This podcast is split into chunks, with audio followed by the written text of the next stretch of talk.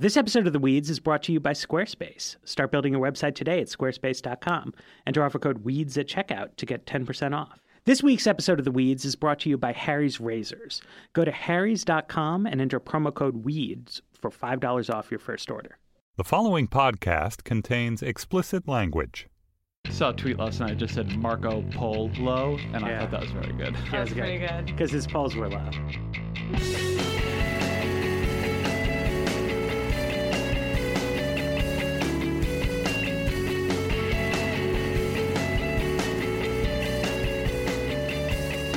Hello, welcome to another episode of The Weeds, Vox's policy podcast on the Panoply Network. I'm Matthew Yglesias. With me, as always, my colleagues Sarah Kliff, Ezra Klein. Hello.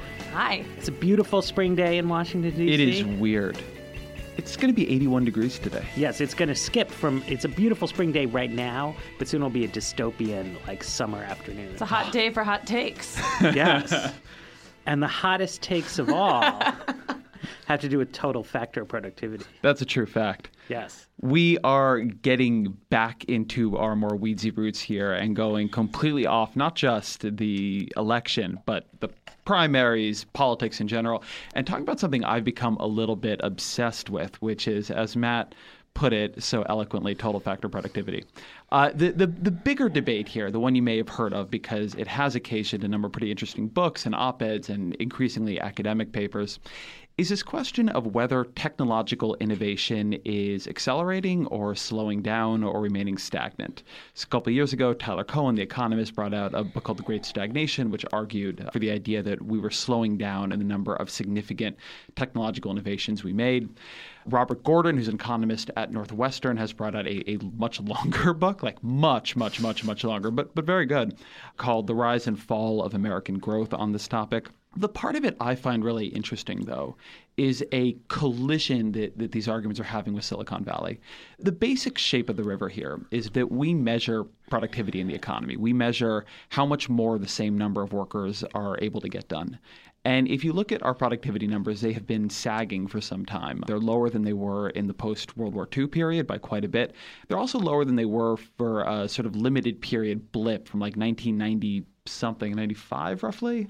Yeah, like 1995 to 2004 Uh, Yeah, is roughly. one way of. And then it's gone down again. And if you look at the difference in productivity between 95 and 2004, and then 2004 and 2016, you're looking conservatively at a loss of $2.7 trillion in the economy. So these are big numbers. It is really important for jobs, for wages, for everything we think about when we worry about how the economy is doing, that we are becoming more productive. Now, what I think is interesting is that one way of responding to this data would be to look and say, oh, here we have a huge problem. But that has not actually been the response in a lot of quarters, particularly out of Silicon Valley. There has been a widespread denial of this data, a, an argument that this is clearly incorrect, that just look around you, look at your cell phone, look at your computer, look at the processing power we have, look at how much the world feels like it has changed. There is something not wrong with the economy, there is something wrong with the data, that somehow our productivity numbers are simply not picking up these tremendous advances in, in productivity we're having, that you just can't look around and look at how the internet pervades all things now and not see that we're in a very different place than we were 10 years ago. And I mentioned this book by Robert Gordon, and I think this book is really, really good. And it's all about how the inventions of the 20th century, how they diffused through the economy, how much they actually drove in terms of economic growth. And, you know, Gordon is a really well known economist. He's done a lot of work on productivity. It's a very good book. But you can see the other side of it. I did for my other podcast, The Ezra Klein Show, which you should all go subscribe to immediately.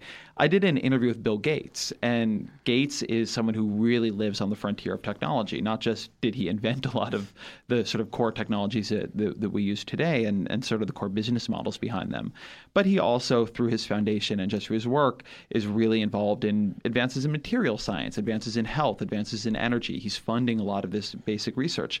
And he thinks Gordon's thesis is garbage. He said that that book will be remembered like the sort of Peace in Our Time book that was that, that came out right before World War II. And I don't think I found Gates's argument on this very convincing, but he may be right. But uh, either way, he really feels it. I think that's just one of the interesting dimensions of this debate. That the, the people who are really involved in technology right now, and, and Gates is a very smart person who understands economics very well. They they cannot believe this because it feels so wrong. And so I think one thing you're you're left with here when you're trying to extrapolate forward is are we in a position where some of the smartest people who understand the advances we're making the best are fooling themselves about their importance, or are we in a position where they are seeing things that are going to be huge deals five or 10 years from now and huge economic deals 15 or 20 years from now? So I've been working on a longer article on this and doing a lot of reporting around it. I, I want to be honest in, in, this episode of the weeds my i've not finished my reporting and so my opinions on this are not fully formed it's possible that what i say today will be the opposite of what i end up concluding in my article but right now, I am leaning pretty hard towards the economist side. I think having spoken to you know some of the Silicon Valley folks and then like really looked at these numbers, I think the productivity numbers are not great, but then they've never been great. And and I don't think there's a good reason to believe they've suddenly become worse in the age of the internet. But Matt, I know you've looked at this data too, so I'd be curious for your take. Well, so I, I always think that one source of misunderstanding here is just that I think economists have this concept that they call total factor productivity, right? Because they're great at naming things. Well, but actually, I think it's fine as long as they stick with this terrible name because total factor productivity sounds like a technical economics term. And if someone were to say to you, here is some opinions I have formed from my academic research about total factor productivity, you would say, you know what? This academic expert Maybe he knows something about that. I have no opinion. but what they've tended to do is when they're trying to explain to a mass public what does total factor productivity mean, they will say, well, it means technology. And they sometimes have research that equates it this way. They have a couple hazy empirical papers linking total factor productivity to things like patents, things like that. So they feel licensed to run around saying technology, technology, technology. But technology is a word in the English language language that I think everyone is very comfortable with, but oftentimes is meant in the modern day to specifically mean computers. Right? So, like, if somebody says, Well, I've got a job in the technology industry, we take it for granted that that means he does not work manufacturing refrigerators. He doesn't work manufacturing cars. He doesn't work making airplane wings more aerodynamic, right? I work in the technology industry means I do something with computers. And if you say to someone, well, I feel like progress in the field of computers has slowed down, they're going to say, that's insane, right? Because it's it's false. Progress in the field of computers has clearly continued to be very, very, very robust at the same time that total factor productivity has slowed down. So the the disjunction, I think, in part is just like about that slippage, right? That all of this incredible progress in the field of computers and the internet has simply not led to an enormous increase in the efficiency with which Americans do economic output. That's the real disagreement here, and it's it's uh, Robert Solow in the '80s, I think, identified this, and it's called the the Solow paradox. And he said the computer revolution is visible everywhere except in the productivity statistics. So I think that is like a very good thing to talk about. Like, why is it that it used to be that no offices in America had computers and the internet, and now they all do.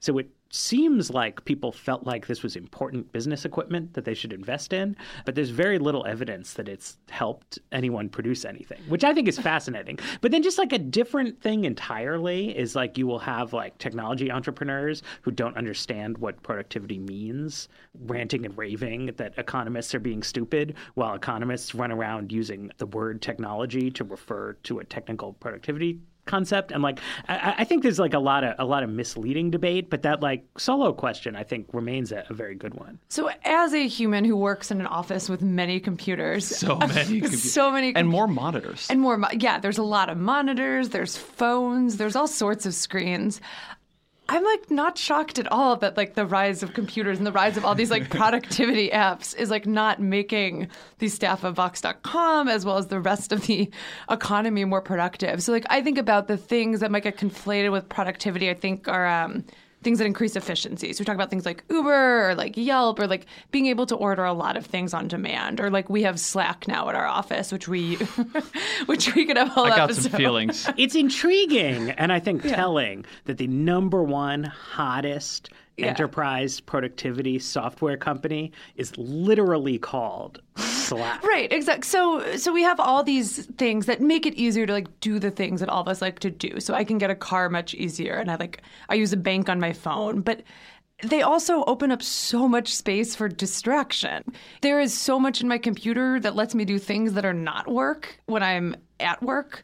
So like Slack, for example, a productivity app, is like a great venue to find like gifts or like links to stories or like things to do that are definitely not work. So I, think I kind of agree with Matt's point that like I think there's a bit of confusion about what this means and all this like computing power that we have, all the ability we have to research our stories faster and presumably report a story faster than I could have reported it 20 years ago get matched by all these resources to like literally do anything that is not reporting a story.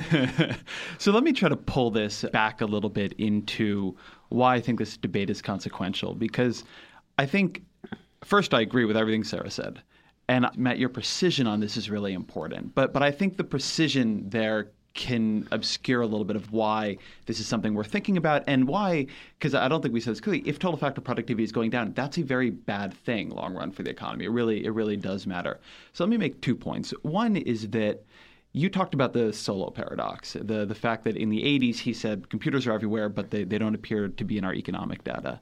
But then in the 90s and early 2000s, we actually did have a really big rise in productivity. And a lot of people think that was driven, at least to some degree, by information technology diffusing through the workplace and workplaces learning how to use it better. I mean, I really do think that Google has made me as a journalist just tremendously more efficient. But we're talking about how much this grows every single year. Mm-hmm. And so once that stuff is baked into the cake, then you actually need to come up with equivalently large innovations in order to keep productivity growing that quickly. I don't think anything that has happened since Google became a real thing with the internet has increased my productivity as much as Google did. Facebook has, if anything, taken away from it slightly.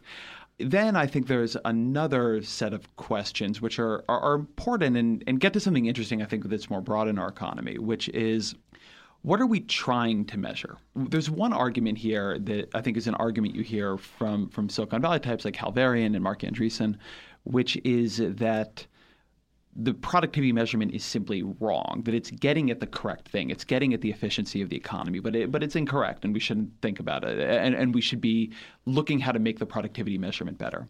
There's another argument that I think you can completely make, which is that the productivity measurement is perfectly fine. It just isn't getting at what we want to get at. That a thought experiment I've been using on this is let's say that next year Oculus VR comes out with a perfect VR headset. It's $200. You get not just sort of sound and visuals, but you can feel things. And we sort of enter, I don't know if you guys have read this book, but the Ready Player One universe, where everybody just sort of like sits in their VR machine all of the time. That is a world in which, at least within our hypothetical here, people could be much happier, right? They could all be living their very best life, seeing the people they love in their ideal form, et cetera, et cetera. But it would totally destroy global productivity because what you would need to lure someone to not be in their cheap VR headset would just be so tremendous that a lot of work would stop getting done. So, one version of this is that we need to be measuring some kind of happiness, some sort of broader life satisfaction measure. But there too, and, and I think this is actually important, something I don't see get discussed in this conversation very often.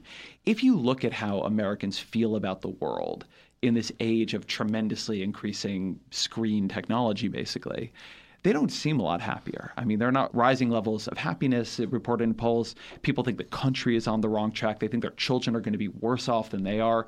So I think that one version of this argument, a version that I would be interested in, is that, yeah, productivity isn't increasing for, for some of the reasons Sarah said and, and so on, but that's not the point. Like, look at how much time we spend on our phones, on our computers. This is making us happier, and that's what we want. But I think that if you look at what people say about how they feel about their life, about how they feel about the trajectory of the world, about how they feel about the world their children are going to inherit, you do not see the kind of techno optimism that that would imply. Yeah, I, I, think that this is an interesting sort of point because sometimes I think that people are vastly understating the sort of benefits of these communications technologies. That I think about, like, my dad can get on FaceTime and like video chat with his grandson. And like that's really, really cool, you know, and like an enormous privilege. And like honestly, like what is more important than being able to like maintain like deep, meaningful connections with the people who are closest to us? That like I remember my mom, you know, like her best friend lived in, in Pennsylvania and, you know, they would like talk on the phone sometimes, but it was A, difficult to arrange those phone calls, and B, until the late 90s, moderately expensive. Yeah, my father's parents, and my family was in Brazil, and calling Brazil so he could speak to his parents was a big deal, and you couldn't do it much. Right. So you would say, okay, in a lot of ways, this is like the most profound, short of maybe like curing chronic illnesses. Like this is like the most profound problem. Are we like finding human connection? And and technology is helping us solve this. So that that feels very true to me personally. And then you look at the aggregates though, and people seem more disconnected than before. That they are simultaneously people move less than they used to, but are also more socially isolated than they used to be. And so it seems like the kind of social indicators that you would want from this, right? Like people aren't forging closer ties with people, and they also aren't having larger horizons and like going and, and doing more stuff.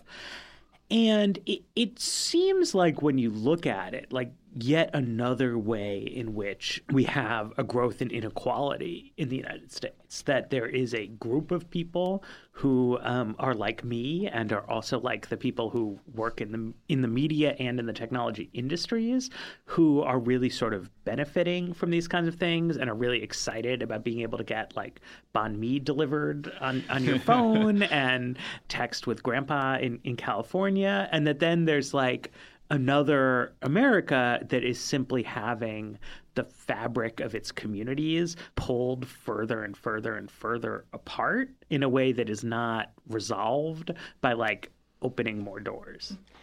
But I don't even know if like you know you look at like the technological media elite and like it's a general benefit. So like you said, you know there's this ability to connect with people easier, but then there's also this kind of like pervasive like isolation and disconnection. And you see this in an office now too. Like even in our oh, yeah. one huge difference I've noticed and like I'm 31. I've only worked in offices for about a decade, but people used to talk to each other in offices.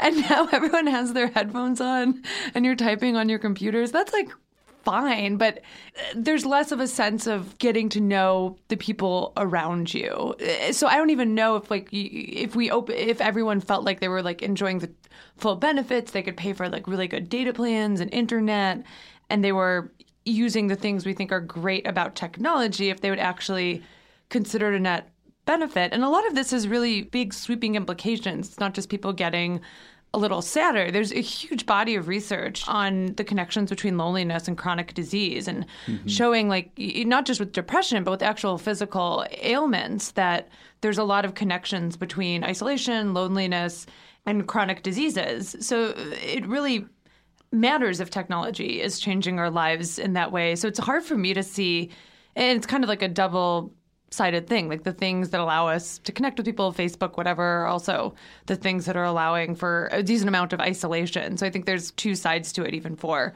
people who are really enjoying the benefits. I think a double sided point is super important because to go to that issue of social isolation, you gave one example here, which is that even within our own office, we speak to each other much less because we communicate constantly on Slack. But take the, the broader version of that, which is that it seems less costly in terms of communication and in terms of connection to move away from the city in which you grew up. You're not asking, oh, well, I could move to New York from Southern California, but if I do that, I'm not going to be able to speak to my family just about ever. I'm very rarely going to be able to see them. Now, you can sort of tell yourself, oh, we can talk all the time, we can email, it's easy to grab a flight.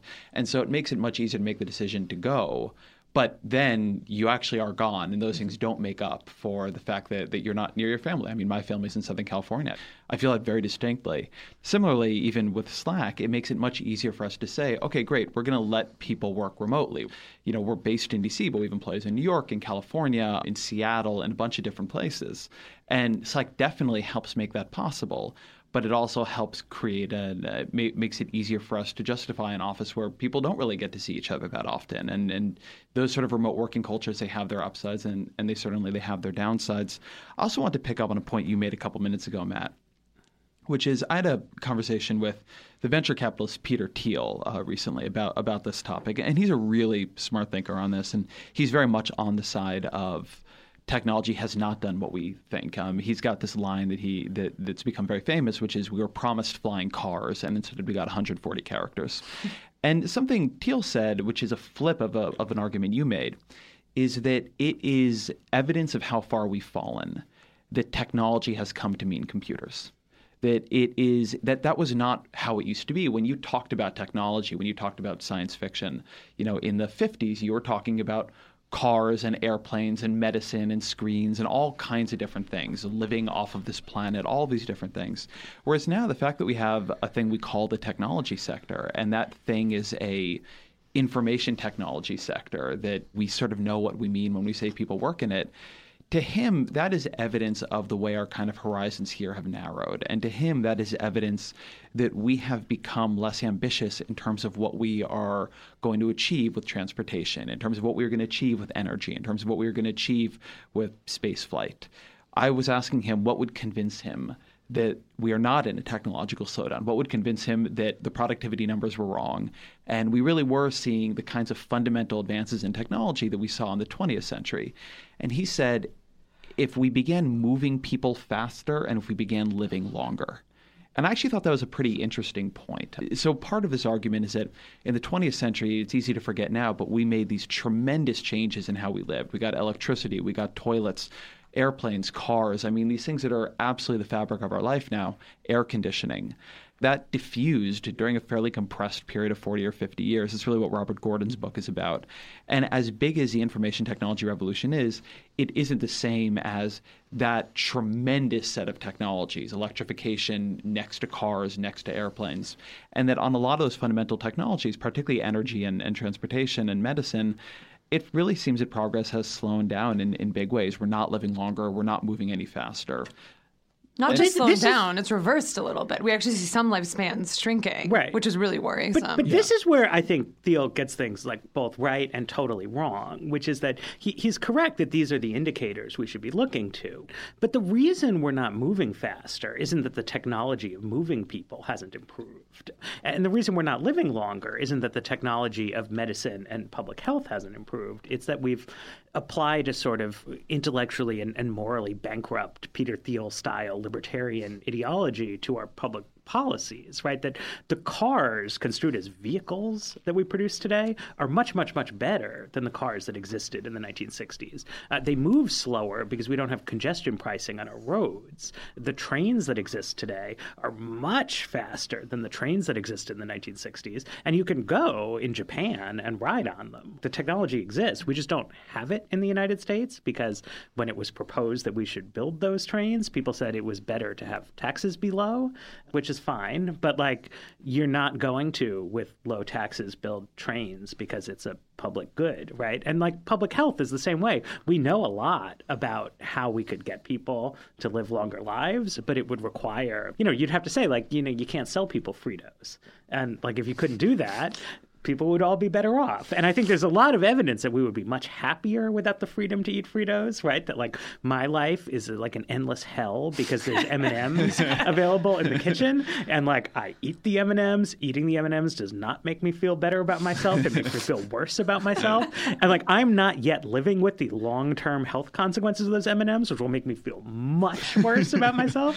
And like everybody knows, right? Like there's no possible dispute that if you could not sell M&Ms, we would all be far better off, right? And nobody would miss it because you'd be like, "Man, remember when there were M and M's everywhere?" People like, "Yeah, it kind of made us fat, right?" This is why I'm sad Michael Bloomberg isn't running for president. Um, all I was just saying, these problems, like they have solutions, like known solutions that have been developed in laboratories, and we are not applying them. And we can argue about why we're not applying them or if it would be a good idea to apply them, but it's not a it's not a lack of technology that's preventing us from taking the maglev to New York tomorrow. Like that technology exists.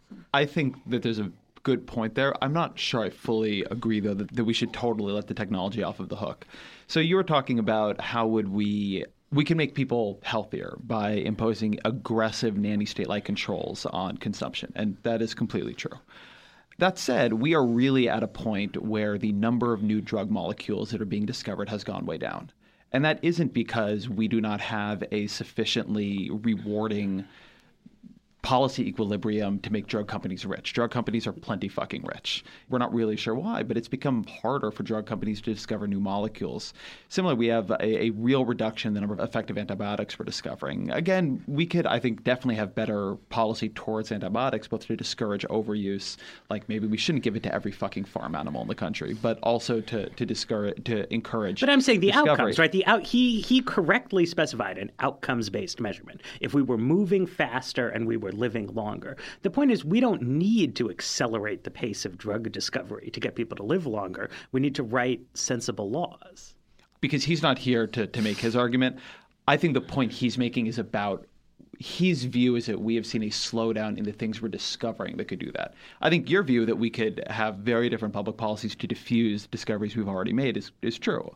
But I'm not sure that changes the fact that we have not invented an airplane that goes much faster, to my knowledge. Uh, yes. Well, I mean, although that's interesting too, right? I mean, the fastest passenger airplane ever invented was invented, I think, in the 70s, um, and we don't fly it anymore. Right, the Concorde. Um, right, because it turns out people people didn't want to pay. Well, also then one blew up.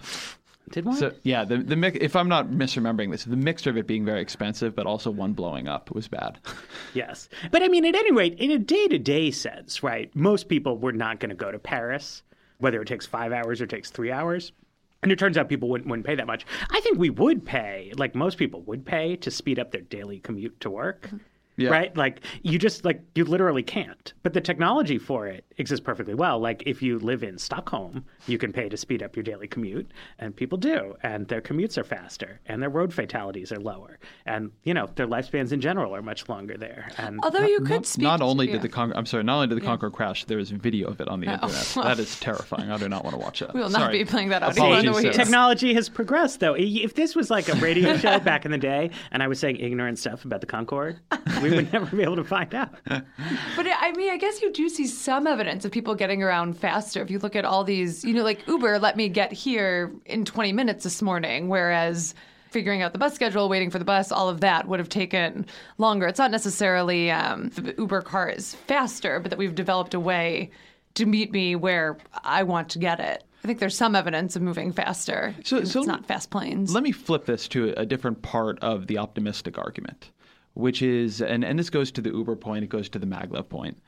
Some, I think, folks would argue that when you look at past periods of technological advancement, the gains in productivity, the economic gains, they don't come when you think they're going to come. They, they happen later as things diffuse. So it took a while after computers became common for us to really see the economy figure out how to use computers to increase output. And, you know, in the last five or 10 or 15 years, a bunch of important things have been invented or sort of are on the cusp of being invented. Certainly, you'll hear people talk about the way that machine learning is really coming into its own, and that's going to eventually, people think, lead to AI or some, some version of AI. Uber and things like Uber are Instacart and all these all these different processes are a fairly young kind of company. Venture capitalist Chris Dixon has this term for this called full stack startups. We're building these companies now where instead of using software to attack just one very narrow part of an industry, we are building whole new companies based on the software, and that's allowing them to revolutionize operations much faster. And that's what you see in something like Uber. Taxi Magic, which was an Uber competitor that was just giving existing taxis the ability to get hailed by a smartphone, totally failed. It was Uber building a new kind of ride calling business on top of its software advantage that has really really, changed the game. And so, you know, one argument, and this one is a little bit harder to parse because predictions are hard, especially about the future, but is that we, the intuition that a lot of people who live a little bit on the edge of technology right now, because they're richer, because they're people who enjoy living on the edge of technology, whatever, their perception that technology has done some amazing things is correct. And 10 years from now, we're going to be looking at some really big productivity gains as those technologies get diffused and we figure out how to use them in broader ways through the economy.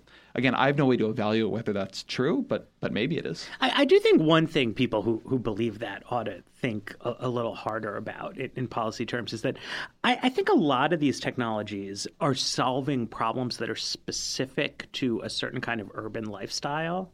There are a very diverse array of restaurants around in Washington D.C. So when you improve delivery, you like vastly improve the set of things that might come to your house.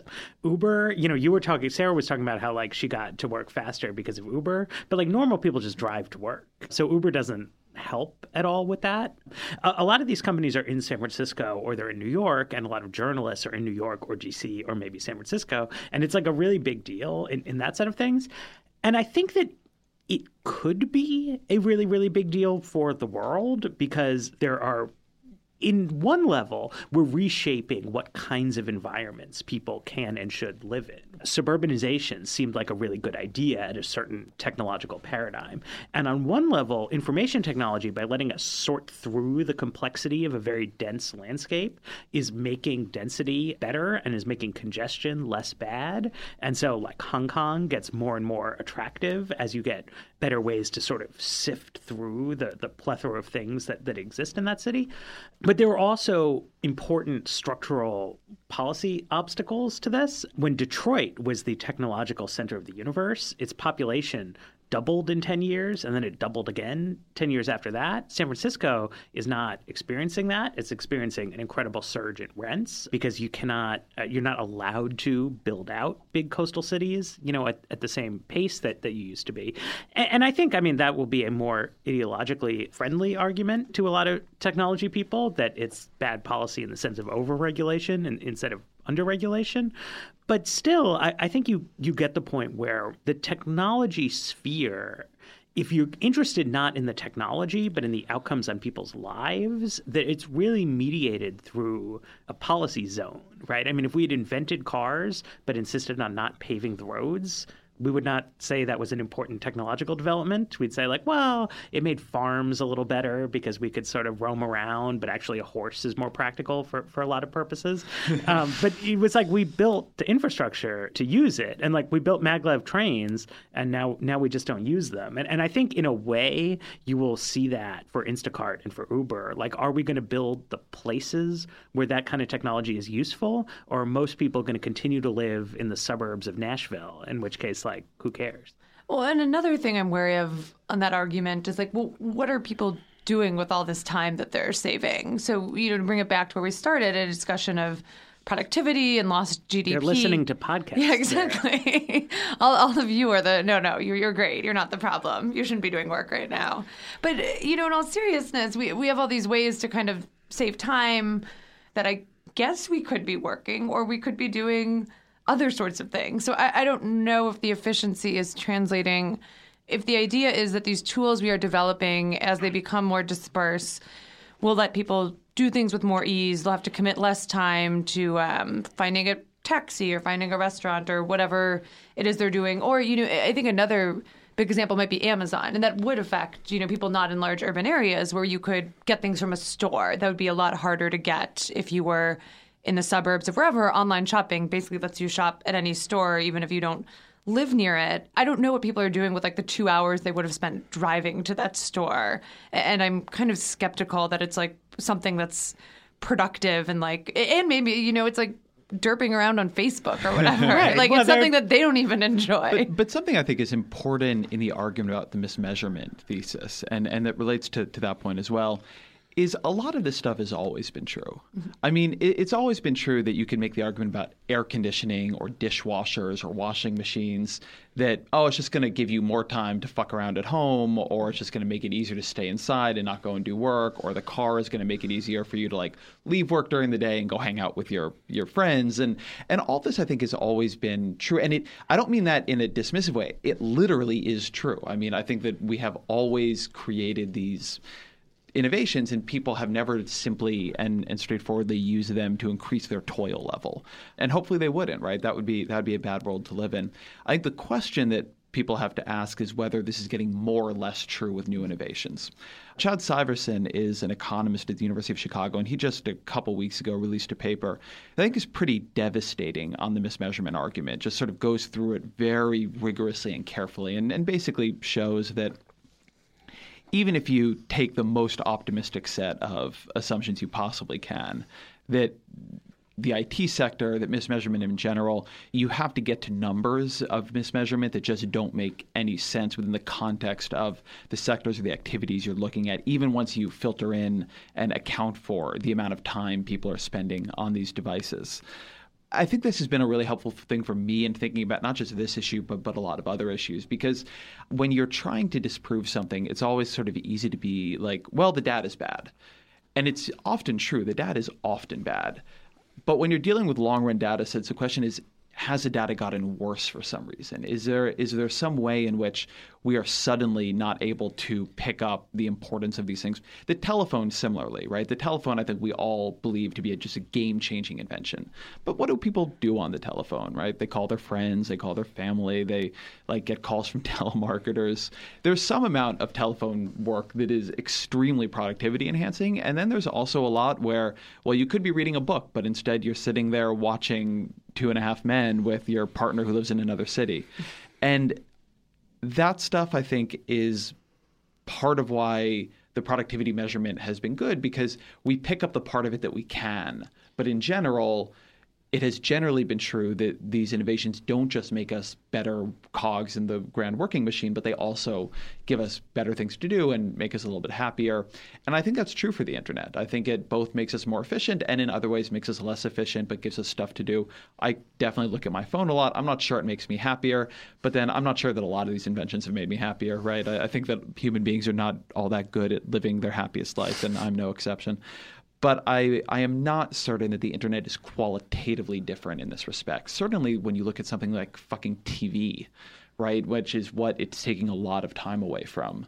Well, and I, I think one thing that, that you see time and again in, in this debate is that we don't have a great way of thinking about advances in the realm of entertainment, right? That the the other night I was home alone, like the, the baby was asleep, my wife was at her book club, so I watched Spotlight that I got on iTunes because it was a movie that I wanted to see and, and I had missed out uh, earlier in theaters. And that was a a minor technological marvel, right? I mean, 10 years earlier, I would have been watching, choosing from 80 channels on cable. Uh, 10 years before that, I would have been choosing between maybe 40 channels on cable. Before that, I would have been choosing between three channels on, on over the air. And it's like, if tomorrow I came home and I had no Netflix, no iTunes, no cable, nothing but like rabbit ears and three channels to watch, I'd be really pissed off, right? but I don't think that people living in the 60s and 70s experienced it that way. To them, they had color television, which was so much better than the black and white TVs or the radio. And the most important thing was that because those were the only shows to watch, you could watch the shows that people were watching. Like to me, one important reason to be able to see Spotlight from the comfort of my living room is that it won Best Picture and it's about journalism. So lots of people who I encounter want to say things about this movie, and I wanted to be able to participate in that. But proliferation of entertainment, well, it's, it's neat. Like the uh, music streaming services are amazing, and if you could tell high school Matt that like you would never again need to like save your pennies to buy up an album, I'd be like, that's the greatest thing of all time. But now that I have it, I don't feel like it's all that great. Like I'm not going to give it up, but it doesn't make me feel more in command of the musical universe than I felt when I was 16, right? It's like the way society actually works is just different from the technologies. And, and they've created this like this rat race of, of viewing. I mean, I think that just speaks to like the trade off of like everything. And I think you're right. This isn't just true for new things, but also old inventions as well. But um, that there's just kind of an inherent trade off between happiness and sadness. Like one of the ones I've kind of thought about um, is like Amazon. So I buy like a ton of things on Amazon. Like I buy yeah. my I buy 40 pound bags of dog food, which is great because I don't have to go to the store. But when I do go to the store because I need something like, you know, in the next hour, sometimes I like run into people I know and then I talk to them and then we have a conversation and we make plans for later. Oh, I think that's the worst part about going to the store. well, well, you're recognizable, so I don't know what happens I didn't you. mean it like that. Just like seeing people I know at the store, and I'm like, "Oh yeah, good to see you," but but I don't want to talk. But sometimes there's like I don't. So so okay. I'm, it's, I'm, a, on, it's a- I'm on Team Sarah. Okay, see, so at least Matt wants to go out and be. But you wrote your article about like having your baby and how nice it was, Yeah. like that people talk to you and like with everything, I- I- like with the music. There was something like special about like waiting for like the song you wanted to come on the radio Totally and like agree with that. recording it onto another tape, and then like you finally had it, and whatever that like euphoric feeling is. Like I don't know where you get that anymore, but you do have the euphoria of like literally having every song you could possibly want available. Yeah, and then you get this terrible paradox of choice. Uh, a strain of research this discussion reminds me of a little bit is around wine. So there is really good research. We've actually replicated some of it at Vox.com. There's a great video uh, we did about how people, when blindfolded, cannot tell the difference between expensive and cheap wines. And this kind of research has been replicated again and again and again. They've done it with experts, they've done it with laymen. Uh, you wine, it is just bullshit. Like you just people don't know, and you know the fifty dollar and the twenty dollar bottles are don't don't change. But what is really, I think, the interesting flip of it is that doesn't mean you don't enjoy a $50 bottle more than a $20 bottle. The act of having purchased an expensive bottle of wine, of focusing on it, of really wanting to like it, that has a very real effect on your enjoyment. It has an effect on how much you sit there trying to detect nuances and complexities. I don't really like wine, so I, I'm I'm sort of I'm sort of trying to describe this thing I've just read about at this, This is point like a person who's heard of wine. yeah, like it's it's an alien to heard of wine, but I think that's true in in a lot of entertainment. So I spend a lot of time now staring at my Netflix home screen and just clicking through it because I'm so paralyzed by the idea that there's something I could be watching that is better than whatever garbage I've like initially decided I should be watching that there's something that feels worse about watching Brooklyn Nine-Nine when you could be watching all of the Oscar best shorts. I think that's like probably a fairly pervasive feeling now. I mean, as you say about music, you know, you used to save up and you bought the CD and then you really listened to the CD. Whereas now, every week, Spotify gives me my Discover playlist. And what I do because it is so costless is I just like sit there for 20 minutes and I like listen to each song. And if I don't like it, I turn it in the first 15 seconds or first 20 seconds. And I'm just like drilling through to try to find if there are three or four songs on there I really like. And you know, I do find songs I really like and it helps me go through more music more quickly. Would I be happier if I had more scarcity in my music and forced myself to actually learn and sit down with new things and appreciate them in a different way? I think probably. I can't seem to make myself do it, but I in no way am, am confident that I found the correct equilibrium. All right. up, up, up next, I think we're, we're going to talk about talk about Donald Trump. Get get back. You guys don't want to hear more about how I'm kind of upset about my music Nah. Not the place for it, Ezra. we're done. We're done. They say good things come in threes, and this happens to be our friends at Harry's three year anniversary as a business. So if you're new to Harry's, we've got a special deal for you to try three of their expertly crafted five blade German razors, a handle, and shave cream for just 10 bucks. Harry's is just a great change from the kind of old days of buying razor blades that are so expensive that they keep them under lock and key at, at the drugstore. Instead, you get much cheaper, much more affordable razors, much more conveniently. They're just sent in the mail to your door. It, it's dead simple. And these are high quality German engineered five blade cartridges. They give you a close, comfortable shave. There's no cuts, there's no burns, and the quality is fully guaranteed. You get a refund if you're not happy. The prices are super low. That's because the razors come to you factory direct. It cuts out the middleman, and you can get a blade for about half the price of the leading brand.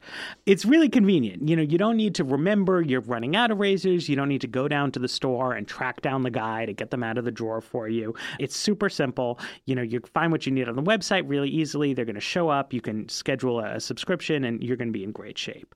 So why pay $32 for an eight pack of blades when you can get them for half the price at Harry's.com? The Harry's starter set is a particularly amazing deal. For just $15, you get a razor, moisturizing shave cream, and three razor blades. Plus, Harry's will give you $5 off your first order with the promo code WEEDS.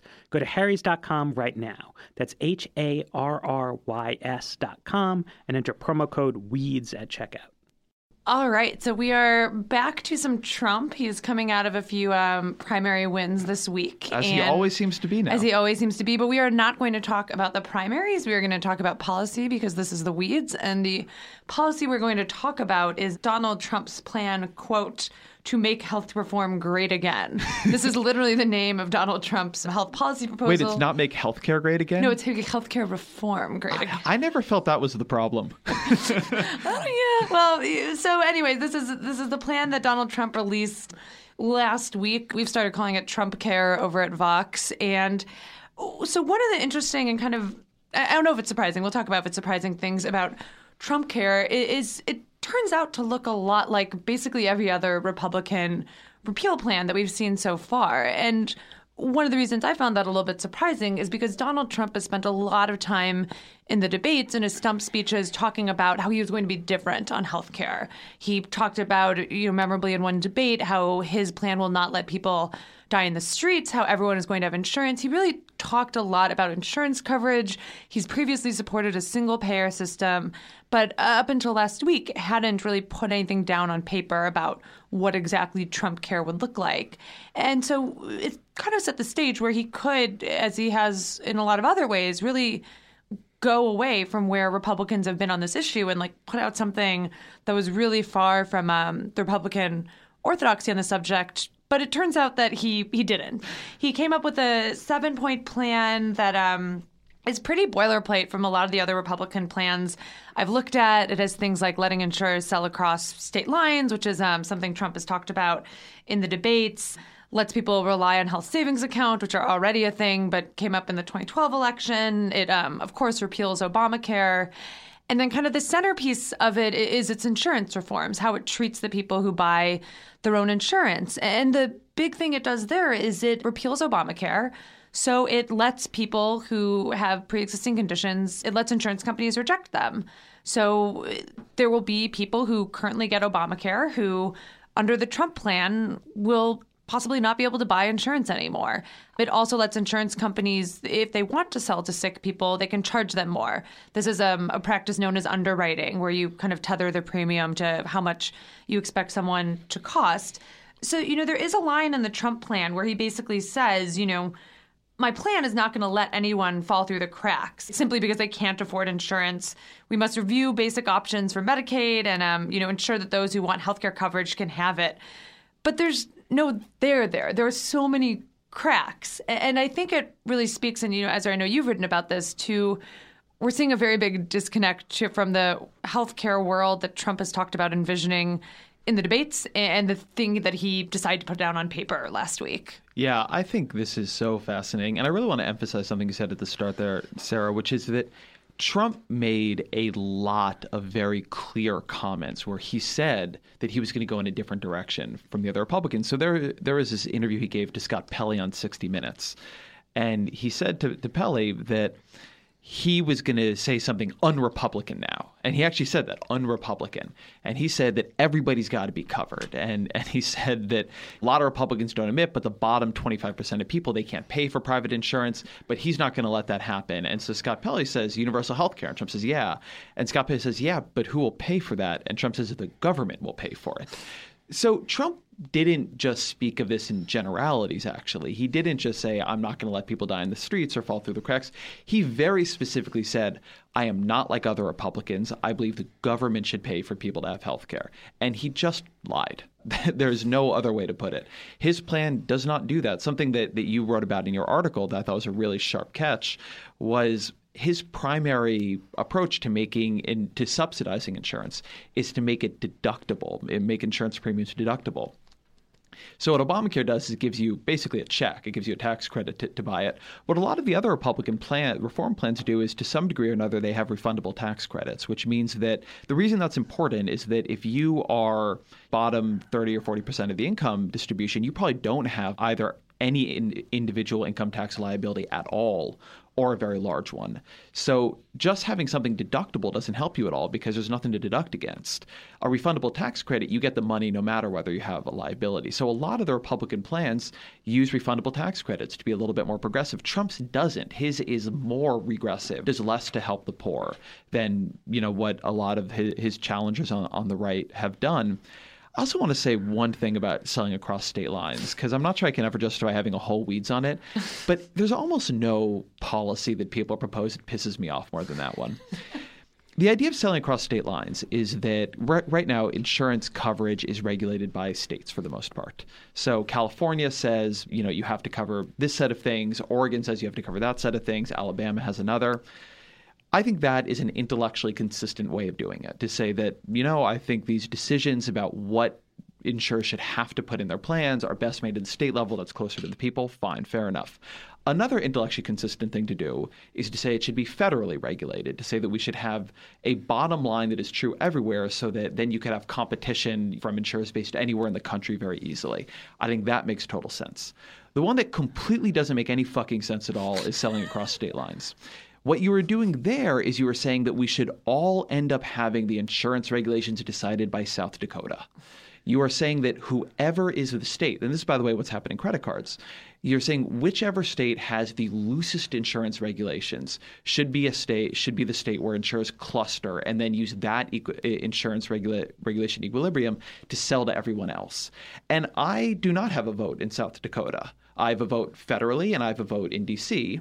Or when I lived in California, I had a vote in California and a vote federally. But this idea that all insurance products in the country should effectively be regulated by whichever state gives the sweetest deal to the insurers, I just don't get it at all. Again, have it regulated by states, have it regulated by the feds. Either way, either of those are different and they work.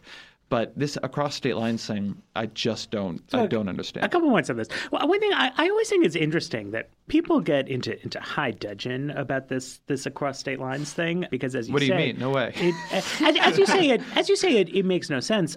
At the same time, we actually apply that system to a surprisingly broad range yeah. of important issues, right? So, for example, incorporation law is done at the state level. And obviously, corporations, as you've, you've probably noticed, operate in, in multiple states. And that is the reason why companies all incorporate in Delaware, is precisely because Delaware, where you don't get to vote, has the laxest, most capital friendly incorporation laws. They kick some like minor fee to the Delaware state government for the right to incorporate. So, eh, you know, in Delaware, they're like living high on the hog on these, these just ripping off hundreds of millions of Americans, if not billions of people all around the world. And nobody seems like slightly bothered by this or to feel it's even worth mentioning, even though it's it's clearly much more significant. So anyway, I don't know. I think maybe maybe someone should do something about that. Um, so one other thing to layer on state lines is that three states have actually tried this. Like we actually have evidence of like letting Yeah. this happen.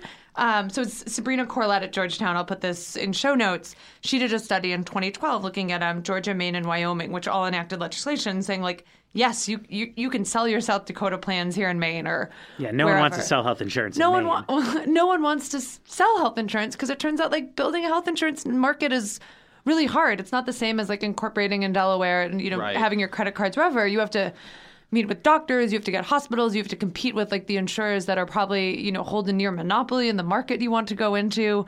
Uh, So it's like both a policy with um very bizarre underpinnings and one that like it's unclear if we opened up these markets I mean, maybe you look at somewhere like a big market like California, maybe people would want to go in there, but it's also a really concentrated market. So you have to go up against like the behemoth of Kaiser Permanente and, you know, try and steal away their customers. So that's Well, my, it that's probably- my a bad idea that is thing. unlikely to do very Yes. well. It probably But also but depends it on offends the me philosophically. It probably also depends on the level of the regulation, though, right? Like my guess is that Wyoming and Georgia are like not the most like left wing states in the union, right? Like you could probably come into New Jersey and actually undercut insurance plans by offering. Well, a, a lesser coverage suite. I, I, mean, whether that's like a good idea or not for the for the universe is is a separate question. But to the extent that there is a meaningful policy to articulate here, right? What conservatives are saying is that liberals primarily because it sounds good, have sort of gone stepwise over the years and been like, oh, you got to cover that. Oh, you got to cover that. You got to cover that. You got to cover that.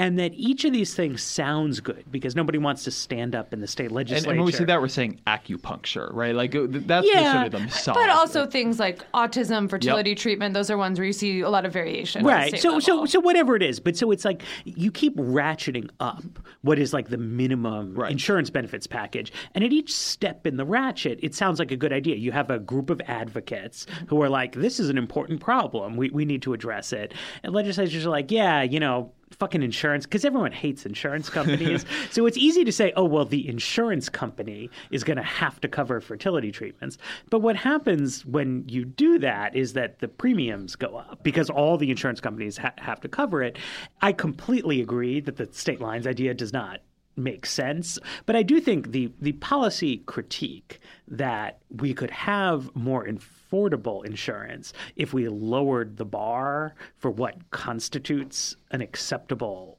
minimum standard of health insurance is real and it would be constructive i think for the universe if republicans said what they mean in like a squarer way. Uh, In particular, if we weren't in this constant loop of like, should we repeal Obamacare and replace it with something else, but we're instead just like proposing ways to change Obamacare, then a thing Republicans would say is that Obamacare mandates more insurance than we think it should. And if we lowered that, we could have less government spending and less out of pocket spending. And then Democrats would say, yeah, but people wouldn't get as much coverage. And that would be like a healthy. I, I want to say I, I am. I actually agree with this critique quite a bit. I think that we overregulate insurance. We cover too much.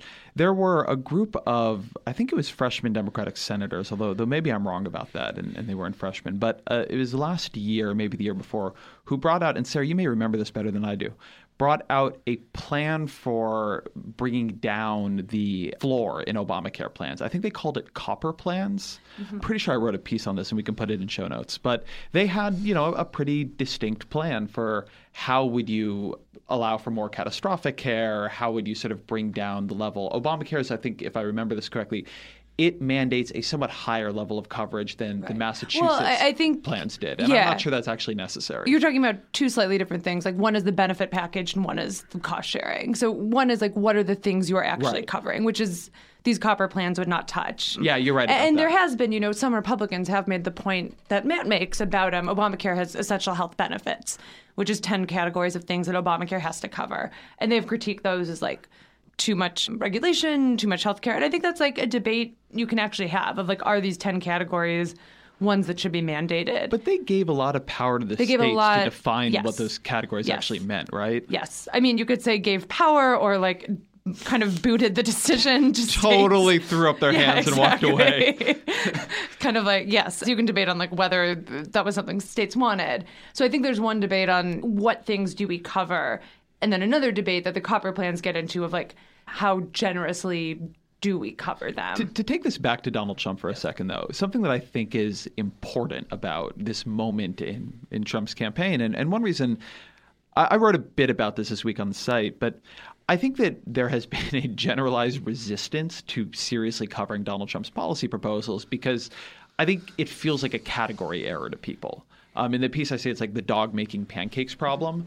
That, that people have a tendency to, to cover the Trump campaign like a dog making pancakes. Like, amazing, the dog is making pancakes. Like, getting upset about how the pancakes taste seems pretty beside the point. But he's now the front runner for the Republican nomination. Like, he really is very likely to win this thing. And in a big way, maybe he'll even win the presidency.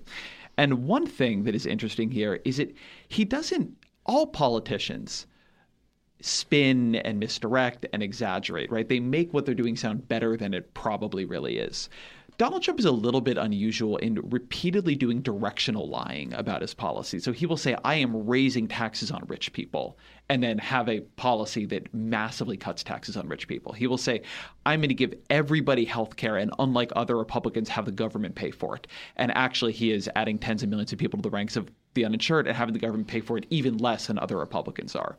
That is not actually normal. Like most Republicans will say, I am cutting taxes on rich people, and then they will cut taxes on rich people. And the way that they are misdirecting, if they're misdirecting, much like Democrats do, is exaggerating what the likely economic effects of their plan will be. I don't know But how to, to just that finish is. one one point here.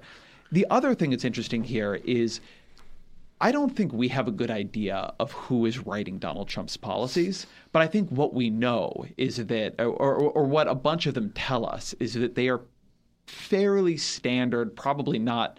The, the policies are not very well written, so I don't think they're like top line conservative mm-hmm. policy people, but it's fairly standard people who are drawing on a fairly standard set of ideas to come up with something. And it actually makes me think if I were a conservative looking at this, it would make me a little bit more confident because it would make me think that, well, when it comes down to it, Donald Trump ends up hiring people who sort of just come out of the conservative movement, that they drive his processes in a more standard conservative direction that if he actually were the Republican Party nominee and then maybe a president, he would be fairly likely to run a structure that would be recognizable to conservatives. It would draw on traditional conservative institutions and ideas and would push his presidency in more standard conservative directions. Yeah, I mean, uh, to me, what's remarkable about the whole Trump thing is the scope of the conservative freakout about Trump when all indications are to me A, he's less of a policy innovator than he says that he is, but also that past Republicans have been less orthodox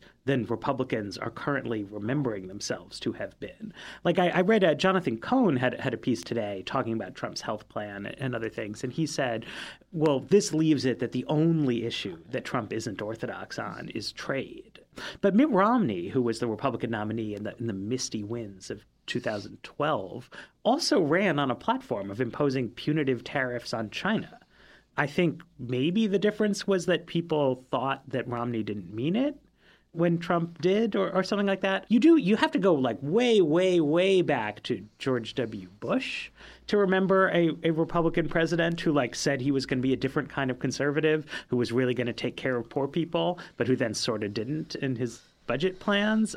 And, you know, a Trump's campaign guy, as far as we can tell, is this guy, uh, Corey Lewandowski, who, you know, was the Americans for Prosperity state director in New Hampshire. New Hampshire is not a really big state. This guy is not, I think, like the top guy in the conservative movement, but is a totally regular conservative movement guy. Um, Stephen Moore uh, seems to be an enthusiastic Trump supporter. Um, mm-hmm. As Trump always tells you, Larry Kudlow loves his tax plan, which is just like a uh, giant There's been talk guy. that he's talking to William Bennett now. Yeah, and so it's like. Although these bigger advisors, it's unclear what that relationship is. I it is. Like. But I mean, you know, all of these guys are in one way or another a, a little bit B list. You know, a, a little bit people who need Trump to like gain stature in the movement, but it's not so different from like a a middle tier senator trying to make a name for himself and like you don't have necessarily like like all the the best people.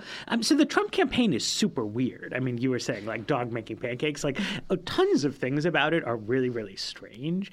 But he's unless you are a really really into neoconservative foreign policy thinking in its like nuanced ways and it, he hasn't indicated real differences from past Republican Party leaders, which is what you would expect from the frontrunner in the Republican primary, was that he would have kind of normal Republican ideas. But it's clear, I mean, we like don't have the right person at the table right here. Like no leading conservative intellectuals seem to share my view of this but I, uh, but like I, and and so I acknowledge that like they would know better than me but like the policies are there yeah, right? I think the policies are there and like the people are not is like what's happening right? So if i look at like trump's make health reform great again it basically looks like to me like some intern took some notes on some republican healthcare yep. plans and like turned in this document and they put it on the internet and that was donald trump's healthcare plan. Politico did paul demko politico did a great piece where he like tried to figure out like literally who is advising trump on healthcare. So he like went and like scoured the conservative landscape and like could not find a person like he's like asking all these senate staffers like there, there's like a decent like there's a realm of people who do healthcare and presidential elections who are conservative. Like it's not like a giant universe, and they're all telling him, I don't know anyone who claims to have a clue. He seems to be a one man shop. Absolutely never been asked by the Trump people. On policy, you see him gravitating towards the ideas of the Republican Party by like looking at what the ideas are, taking some notes on them, putting them on his website. But then you don't actually see like the people who think about those ideas and maybe they follow. Maybe they don't. I don't really know what happens there. He doesn't, certainly from what I can tell, doesn't have the buy-in of like leading conservative healthcare thinkers, you know, saying like, yeah, Donald Trump's like the man to like get our get our ideas done. And it Except makes for, me like, slightly wonder whether this is a bit of a worst of both worlds strategy for Trump.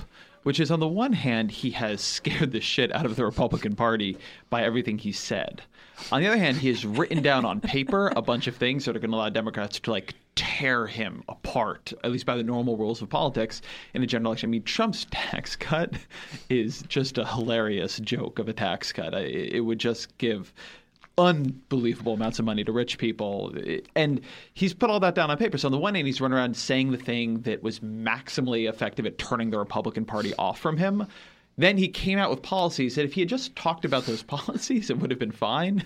And now, so on the one hand, he's created divisions in the Republican Party, but on the other hand, he's given Democrats a lot of grist to try to pin him down if he makes a general election pivot, right? And I think the theory is Trump's just going to come out of general election say the opposite stuff or, or, or just be the more moderate version of himself. But, you know, these policies will be down on paper. They will be in every Democratic attack ad you can possibly imagine. Right, I mean- a lot of people would lose out from them. if you're going to put yourself down for a $10 billion tax cut, right? Trillion. Trillion, right. You would think you would want to get like the support of the Club for Growth, but instead they're running ads hitting him. Even in the primary, right? Like he loses affluent Republican voters. So like, what is the point of having such a like pro rich people policy dynamic if you're not even going to get like the votes and the money from, from rich people. I mean, for Trump, since he personally is very wealthy, he sort of stands to benefit, but that only makes it even worse, right? Right, it's yes. like it's actually a really bad look in a way that's been obscured because no one in a Republican primary is going to say that the problem with Trump's tax plan is that it's even more regressive than Marco Rubio's tax plan. Like even Marco Rubio won't say that because it's I don't know, it's the dynamics of a primary, but like certainly Democrats are going to say Yeah, it. Marco Rubio can't be like, that tax plan is crazy, Donald. It gives a $3 million tax cut to the very richest Americans. Because then somebody's going to point out, well, Marco, your tax that gives a multi hundred thousand, it just doesn't make any sense. Again, it, they're directionally the same.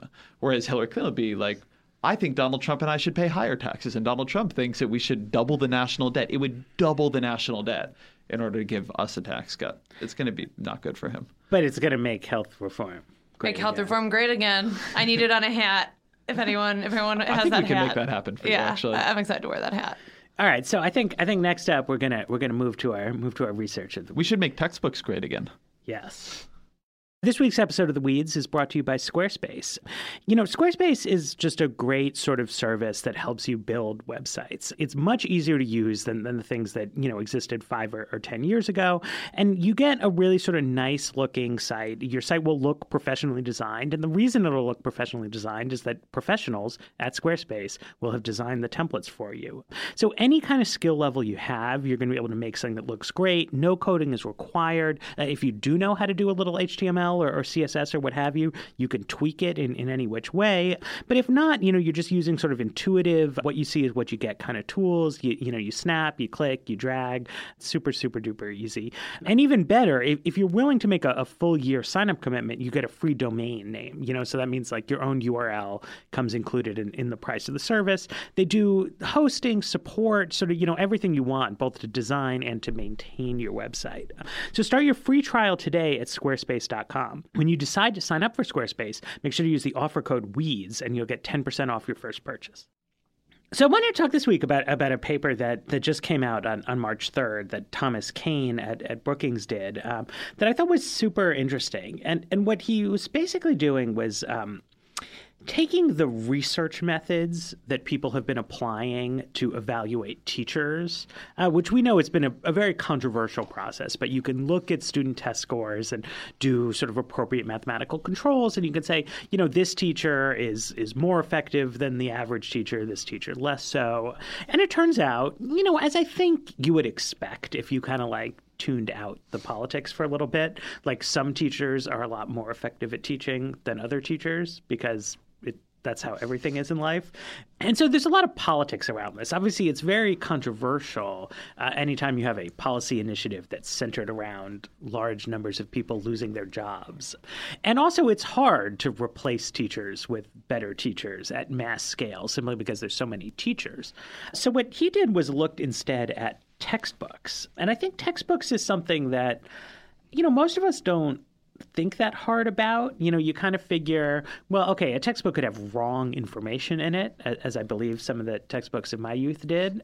But, you know, other than that, it's like one textbook is as terrible as the next. But I find that's actually not the case. And that if you control for sort of, uh, you know, standard variables, you can see that they looked particularly at fourth and fifth grade math textbooks, and that some textbooks were way better than others at helping kids learn which on the one level is like, well, duh, shouldn't some be better than others? But another level is like striking. Nobody has been studying this uh, at all.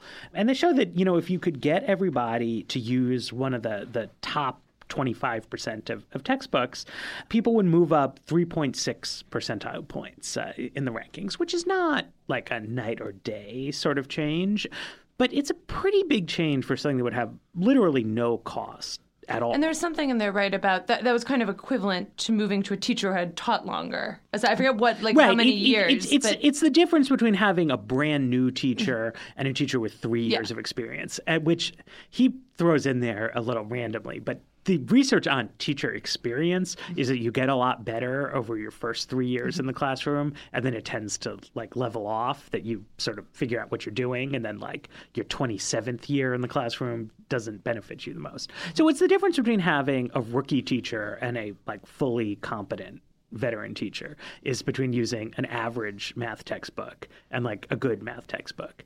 I mean, the difference being that like it would be really hard to replace every below average teacher with a top 25% teacher, whereas it would be really, really easy to just order different textbooks. It's not like they charge more for the good textbooks and are deliberately saying, like, here's the discount teach you math wrong textbook, right? There's no marketplace for that. I mean, textbooks are expensive, but they're equally expensive. Although I wonder if that's true or not. Because one of the things I think about here is like equal access in education if you have like a lot of like the older textbooks in circulation are going to be the ones that are worse because like we knew less about learning.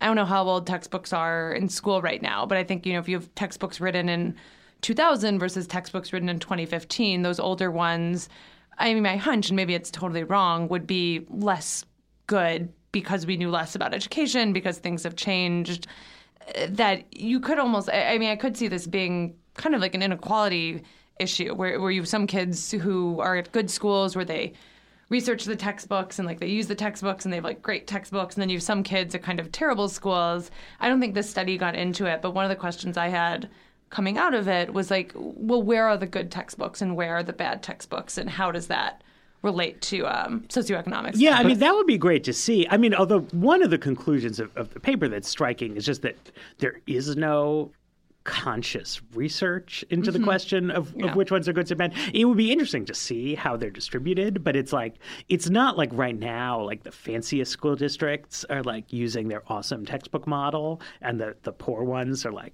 stuck with with the leftovers just no one is doing it and it's the kind of there's a limited federal role in education policy in the United States but absolutely the kind of thing the federal department of education could do is like just publish a study. Mm-hmm. about textbooks. But this is why I thought this paper was actually so encouraging. Because textbooks, as you've mentioned, Matt, scale really well. And so we have a lot of foundation money being pumped into education reform right now.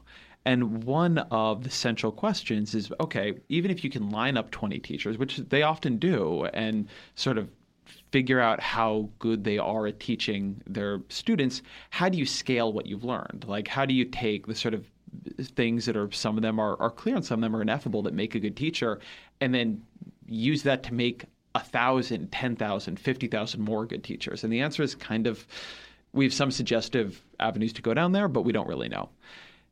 Conversely, if you can run a study on 100 textbooks and you find that one of those textbooks that is the best, then the next step is incredibly clear. You just buy that fucking textbook for everybody.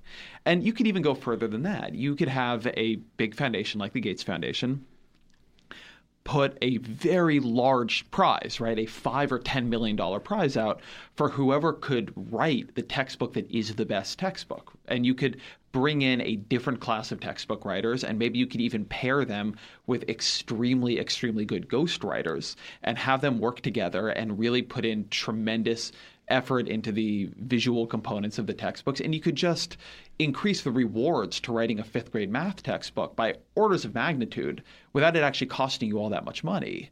And then you could figure out which of these super expensive textbooks you've created work, and then you could just sell it at a very low price to everyone who wanted to buy it. And then you would be able to disseminate this in a really big way. So to me, this is as actionable a piece of research as I've ever seen in education uh, policy. Although one hurdle is, I, I, agree with you, it's definitely easier to like get textbooks in classrooms than teachers. I do think we might be kind of underestimating the friction around putting new textbooks in classrooms, where you probably have teachers who are like, they have a textbook, they know the textbook, and you probably actually have a bit of loss if you're, you, you know, switching if you're switching from a teacher who knows a textbook gets a better textbook, but one that he or she is less familiar with. There's probably like a little bit of education loss there. And there is like, you know, work on the part of the school to like implement a new curriculum, build out lessons around your new textbooks. So I think you're right. It is definitely easier than getting um, high quality teachers in classrooms, but I can also see why it might be a harder a harder thing to do than what we're describing here and why mm-hmm. like even if if schools had this knowledge they might say well that's great but like i don't have the time to like teach my my teachers don't have the time to like learn these new um, textbooks or so i think it's a it's a better solution but still like not you know right away, yeah. like you know, get these into all the American. That's why we need that Common Core. Um, no, but I mean, I do to to what what Ezra said. I mean, Sarah, you're absolutely right. I mean, you know, this is the kind of thing where at first blush you can be like, oh my god, this would be so easy. We could just put these in the mail and like get it done. And actually, it's it's hard. On the other hand, you're seeing meaningful differences in a market where currently there is no incentive at all to actually make your textbook be better, right? And it, it's striking me that in the like the corner of the, the textbook world that I that I know more about, which is like freshman economics classes rather than uh, fifth grade math classes, it's like the big textbooks are written by Greg Mankiw. Paul Krugman. There's like a new rising one by, by Tyler Cowen and Alex Tabarrok. And what these people all have in common is not deep engagement with the pedagogy literature. It's that they're all famous, uh-huh. right? because the way you market a textbook. Although they were less famous, I think some of these folks got famous after their textbooks were pretty big. Uh, to an extent, but the Cowen and, and Tabarrok, in, in some ways, is yeah, the clearest sure. on this, right? People leveraging public intellectual status, which I think, in case of all three of those those groups, is like really well deserved, but is based on doing public intellectually kind of stuff, and then leveraging that into intro textbook authoring. See, I would actually take a little bit of the opposite view on that. I would say what those people have in common is they have proven themselves in different ways to be unusually like top 0.1% good communicators explainers right right that's part of why they're a public intellectual i mean it's not I think that's a little bit different than they're famous because they won a Nobel Prize and their work was really no, really no. That, that's true. I, I mean, he, Paul Krugman like is famous. He is a great economist, and, and so and same with Tyler Cowen. But they're famous because it turned out they're super good at writing for people. Right. No, so I, I mean, I shouldn't overstate. It's not a crazy proxy, right? To say that like the guys who can write good newspaper columns could also probably write a good textbook, but it is still very different from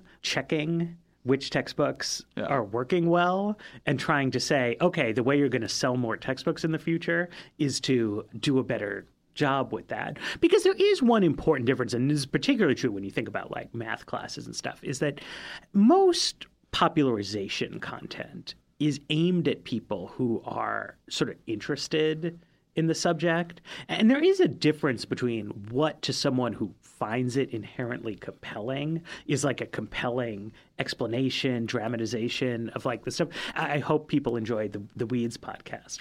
But probably if you're bothering to check this out in the first place, you have like some interest in this this kind of subject matter and are interested in hearing us talk about it, which is pretty different from a sort of like education basics kind of thing where it's like, sorry, like I don't care if you care about fifth grade math. You have to learn it. I think it would be much, potentially much better to create a structure in which it's worthwhile for textbook companies to actually invest in some kind of validated study of like, what are people learning from this, rather than to invest in sort of signing up people who seem like the kind of people who would be good. Yeah, I mean, the other thing I would say is the the, the one good thing to to your point about the operational friction here, Sarah, is that I totally think you're right that you couldn't do this quickly, but over X number of years, a very large percentage of like all textbooks get replaced, and I think that what this is pointing out is that there's a great point of leverage at that moment in the process, which is right now, those replacement decisions are being made pretty blind people look at textbooks, they test them out, they get samples of them. There's probably, I, I, assume there's some amount of reviewing that goes on. You can say go on Amazon and look at reviews of a textbook. But we could, by really investing in textbook creation and then investing in textbook validation, give schools much, much, much, much, much better information. And then foundations or the government, if they wanted, could take the top performing textbooks and also make them much cheaper. And so that over a course of 20 or 30 years, you could really improve the, the average quality of textbooks using a process that is going to happen whether or not there's reform of it or, or there isn't. Yeah, I mean, in a weird way, you actually see something similar happening in contraceptives right now with the switch to much better contraceptives. And the friction is arguably much greater there because for the most effective kind of LARCs, as we've talked about here, long acting reversible contraceptives, those take a little bit more work and planning to be able to offer people.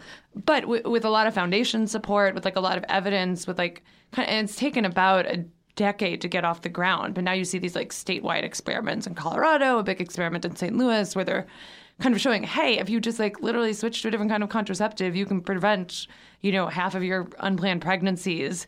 And then you see a kind of starting to snowball. And there, the barriers are arguably greater because you're not just asking people to switch to a different kind of pill, you're asking people to switch to something that's actually a little harder to prescribe. But I think it, I think the thing that makes that work and the thing that would need to make this work is like building some kind of um, political constituency behind it. And like, you know, these Brookings, I don't know if it's these Brookings people or someone else who, you know, actually like, hey, I found this thing. Like, we should build some good textbooks and kind of like turning the research into like an actual push to change things. Well, and this is why I, I do think it's unfortunate that we've never done a, a, a, full segment on this. But like one of the things that happened in the uh, No Child Left Behind rewrite that, that happened last year is that the federal government backed away a little bit from the idea of sanctioning schools that underperform. And, you know, they did that because people hadn't liked it, right? It had been a sort of bad experience, and there hadn't been a ton of evidence that it had really changed things. But I think another way of looking at it is that, well, you know, it, it, was hard for that to make a difference because schools didn't necessarily know, you know, like how could they avoid the sanctions? Like what what could they do? But I, I think you'll see something like that takes time, right? It turns out that in the same year that we're stepping away from sanctioning schools for underperformance, we're finding that one way an underperforming school could improve itself would be by being more careful about its textbook selection, right? And so, I, I mean, I would say it would be good to try to keep up the heat, you know, on a sort of generic level on schools to do a good job or for the people working in them to face consequences. Because I think we have seen over that same sort of 10 year span that we are starting to develop best practices that schools could and, and should be using. And that, you know, we need to continue to make sure that all schools or sort of properly incentivized to do it, right? I feel like if Brookings comes out with some great papers on, on textbooks, that will definitely make its way into the Arlington County School Board's hands, right, o- over the years. And, you know, and it'll spread from Arlington County and Montgomery County to like northern New Jersey and, you know, various other places where people are like really plugged in and, and pay attention to these things. I question whether school officials in, you know, like in Detroit, they're like trying to keep the lights on in their schools. Like they've got big problems and also like a weak political structure uh, supporting them, things like that. And they're just like not going to have a meeting where it's like, holy shit, you know, Tom Kane published this paper that says we're thinking about fourth grade math textbooks. but like they, more than other places, like e- even though I, I totally appreciate that they have like what seems like bigger fish to fry, like those are the places that most need to like not mess up small, costless decisions. Like next time we buy textbooks, let's get the good ones. And it's important to have some kind of national infrastructure that makes sure that that happens precisely in the places where they have like the, the weakest structures, because otherwise it's not going to happen. All right, better textbooks. Okay. It's been another episode of The Weeds, Vox's policy podcast on the Panoply Network. Thanks to our, our sponsors, our producer, AC Valdez, and uh, to our, our co hosts. I hope you will continue to rate and review us, recommend our show to your friends and to your enemies, use the, the magnificent advances in communications technology that exist to alert people all throughout the universe that they need to be listening to The Weeds. And subscribe to the Ezra Klein Show if you have more time left in your podcast life. I'm skeptical about that one. You might want to use that time to do more work, raise raise output. See you next week.